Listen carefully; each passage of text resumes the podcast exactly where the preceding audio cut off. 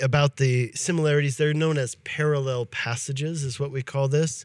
And so if you're curious what those are, here's what they are. This is 2 Peter chapter 2, verses 1 through 28 are strikingly similar to Jude verses 4 through 16. So not the whole book of Jude and not the whole book of 2 Peter, but those specifically. So Jude 4 through 16 and 2 Peter 2, 1 through 18. And here are the things that they have in common. Both of them deal with false teachers and their characteristics using similar language.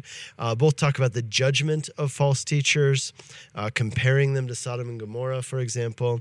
They talk about the denunciation of immorality. That's a big topic for both of these letters. Abuse of spiritual authority is another theme that's carried on. And then this is a really interesting one, is what's called angelology, which is the study of angels.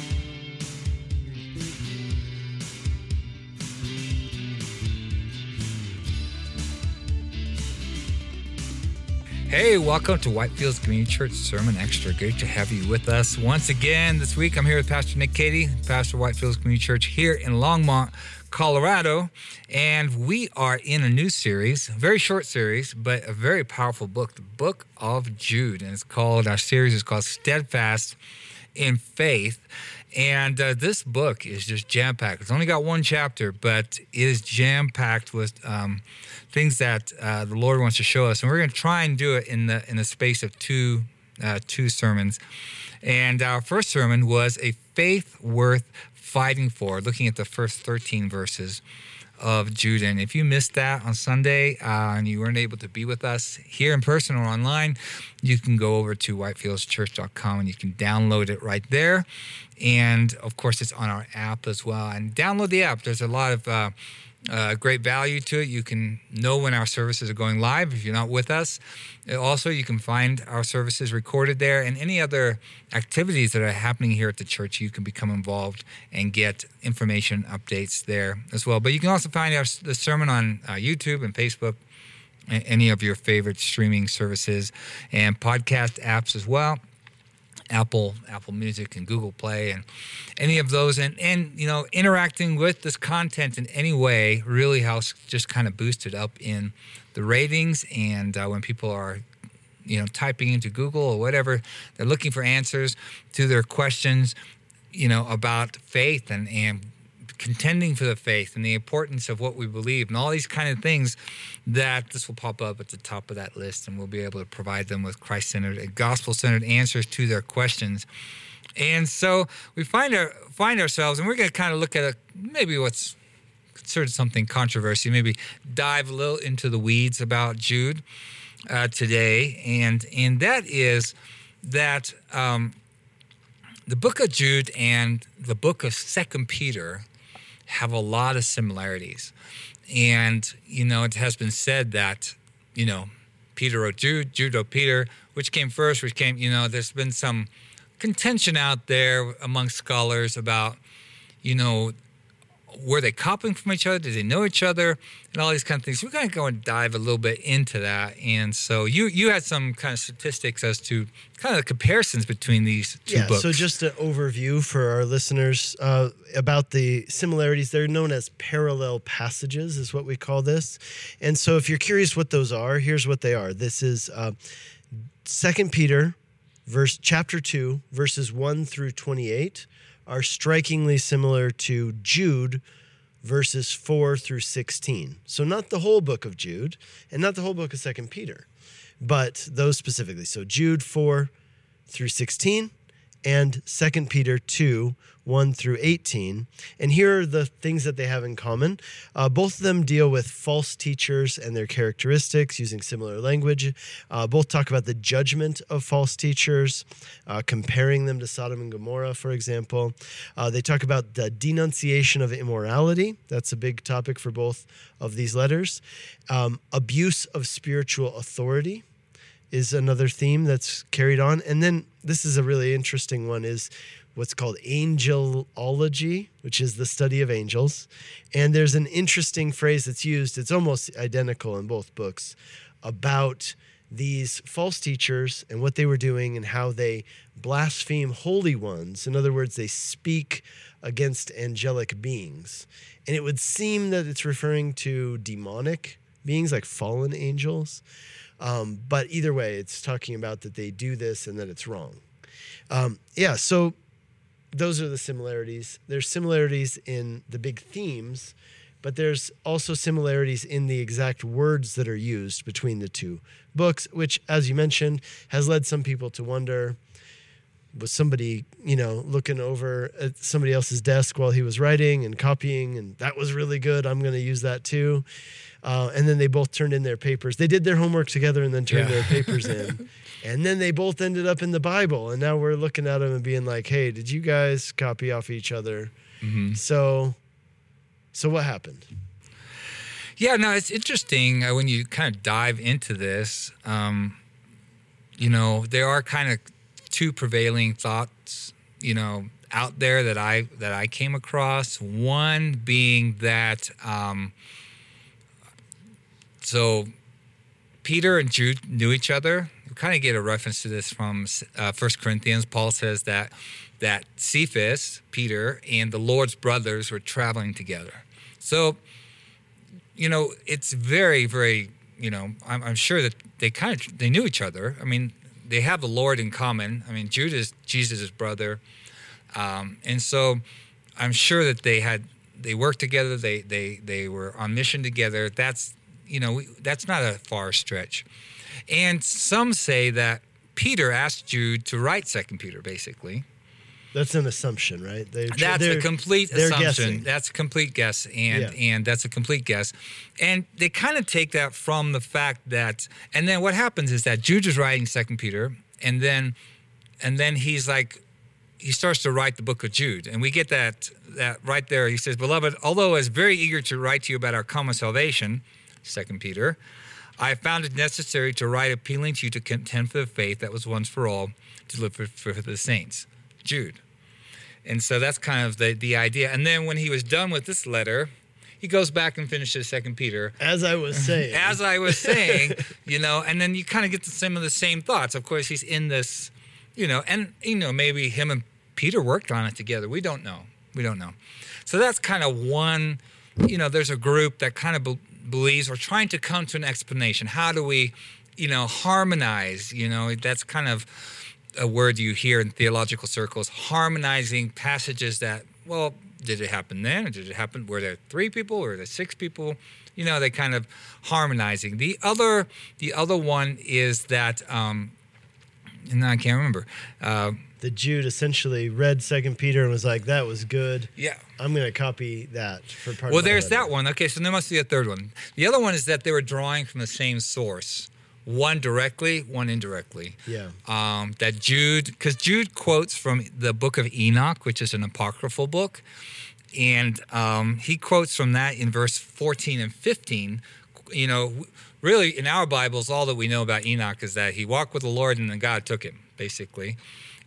But then in Jude, he kind of gives us some more details. He was the seventh from Adam. He I can't remember the exact passage of what he said, but there's some direct, when you compare Jude to Enoch, there's some direct references to Enoch. So it seems that he was pulling from that as a text of some kind.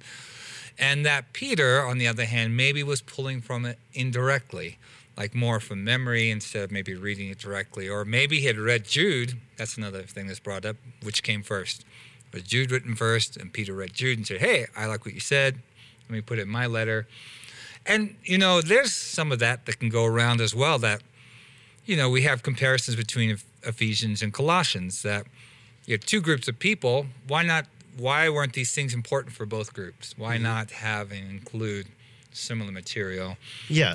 Another example of this would be Matthew's gospel talks about the Sermon on the Mount, and then Luke's gospel talks about the sermon Jesus gave on a flat place, which is the plain. And one of the ways that people try to harmonize them is that they'll say, oh, well, on the Mount of Olives, there's this flat part, and it must have been there. But then you read the text of what Matthew's sermon says, And there are some kind of important differences between what he says in Luke's gospel. And then so it leads to the question, did Matthew or Luke remember it incorrectly? And one of them is accurate and one of them's not? And the answer actually is quite simple. It's that when it says that Jesus gave the sermon on a flat place, he didn't give it on the Sermon on the Mount. It's actually a different time that he preached a different sermon, but the content of that sermon was the same, for the most part, as the content of the sermon that he preached on the Sermon on the Mount, because it says there in several of the Gospels, actually, that Jesus traveled throughout all of Galilee, preaching and teaching in every town, village, synagogue, and these things. And so what it comes down to is essentially what you have with the Sermon on the Mount and the Sermon on the Plain is they're both different versions of a common content that Jesus would teach, but of course he's teaching it without notes as he's going around. Now somebody like Matthew probably is taking notes, and actually probably is taking notes pretty accurately of what he said. And Luke's drawing on a source of people who took notes at the time and probably very accurate. In other words, Matthew and Luke didn't remember these things incorrectly. And we don't have to say it was on a mountain, but on a flat place on the mountain. No. There are two different occasions when Jesus preached similar content. And the reason is because, think about it, if you're traveling around Galilee, wouldn't the people in every village essentially need to hear those same things that the people in the last village heard from? I mean, it wasn't necessarily that Jesus was preaching new content to every group. If he did, then those people would be missing out on what the other people had heard. And so we can say the same thing with Ephesians and Colossians. What the Ephesians needed to hear, in some part, is also what the Colossians needed to hear. But there were other things they needed to hear, and there were other things the Ephesians needed to hear. But there were certain things which were the same. And because it's coming from the same source, in this case, Paul the Apostle, he's using similar wording. Now, the question is, why the similar wording with Jude and Peter? Here's kind of my take on it, and I know this is a conservative and traditional viewpoint, but I think it holds up just logically, actually. Okay, you mentioned 1 Corinthians 16, where it says that Cephas, Peter, was with Jesus' brothers, which is James and 1 Corinthians 6. Oh, 1 Corinthians 6. Yeah. James, Jude, and others. They knew each other. That's the point. Now, when you think about when 2 Peter was written and when Jude were written, they were written around the same time. This would be the late 60s A.D., okay, so they're written around the same time, which means that by that time, the church is facing different things. They're both also what we call general epistles, which mean that they're not written to an individual church, but they're written to the church at large. And so Peter, he's writing his letters to Christians spread out throughout the Roman Empire. That's how he addresses his first letter. Then Jude, writing his letter to Christians in general. And both of them are addressing an issue that was going on in churches in general in the Roman Empire. And that actually makes a lot of sense because they're both dealing with the same issue, which is there were people coming into the church who were preaching a message of licentiousness, that grace gives you a license to sin. And if you get down to it, if John, in 1 John, he's also writing about the exact same thing. That there are people coming into the church who are saying that because Jesus died for your sins, because God will forgive you, now you can sin with impunity. That's exactly what John's writing about to his readers, which he's writing, again, in general. So he's writing a general epistle to people throughout the Roman Empire at that same time. And what that tells us is that this was a pressing issue in the church at that time. Now, you might say, well, why do we see not as much from Paul on this topic of licentiousness? Well, it makes a lot of sense, actually, because Paul is on the pioneering front, and Paul's preaching first to the Jew, then to the Greek, right? So he's got a lot of Jewish converts in his church. And as we see with Galatians, those Jewish converts, they tend towards legalism. And he was being followed around by these pack of Judaizers everywhere he went. So, yeah, you can tell his message was going to be against those. And then you can see, you get a generation down the line, and now the church is dealing with a lot more Gentile converts, bringing with them their Gentile ways of thinking, which lends itself more towards licentiousness, which is also, I mean, you could say Paul did address this in his letter to Corinthians. 1 Corinthians deals a lot with the topic of licentiousness as opposed to legalism. And so I actually don't really see a big conflict here. I could say maybe they were in communication with each other as they wrote these letters, and probably they were addressing very similar things and a group of people that was quite widespread at that point in the church that was lending itself towards these kinds of teachings, these kind of people who were coming in, promoting these kinds of things. I don't see a conflict there. I think it doesn't take anything away from their letters if they were in communication with each other. And, I think about this, that there are people that I talk to, and when we write things, we probably use similar phrases because we've been talking about this book of the Bible, or we've been talking about the Lord or this thing, and it shapes our language, right? The language that we use. So personally, I don't see any conflict here at all. And in fact, I don't think many scholars see any conflict. The question is, did they copy? Which one copied from which? I don't think either necessitates one of them having copied from each other. Also, they deal with very different things, right? This is only part of their books. Mm-hmm. So, yeah. Yeah, and the messages, they harmonize with each other. They're not teaching a different gospel. I always think about the book of Romans. People are like, well, who wrote the book of Romans? Everybody's like, Paul wrote the book of Romans. Until you go to chapter 16 and it says, I, Tertius, who wrote this letter, greet you in the Lord. And you're like, wait a second, who wrote the book of Romans? Well, when you're looking at 1 and 2 Timothy, he wrote those from Ephesus, or maybe not 2 Timothy, but Ephesus, he probably wrote them in a group. And he talks about, we always get the picture of Paul in a dark corner with a little candle writing out these books. And he probably had a scribe that wrote it for him because he couldn't see. Right. And that was very common in those days. People that wrote letters, they were paid to write letters. And so it was very... Some people get caught up a little bit in that. And but what do you think maybe is, I think you touched a little bit on that, but what is maybe an overarching principle that would kind of bring all of this together, about Scripture as a whole that we could think about that kind of helps us kind of unravel some of this? Yeah, I think that here's the thing. It says actually in 2 Peter how Scripture was written, that the Holy Spirit moved upon people who wrote things. He used their unique personalities.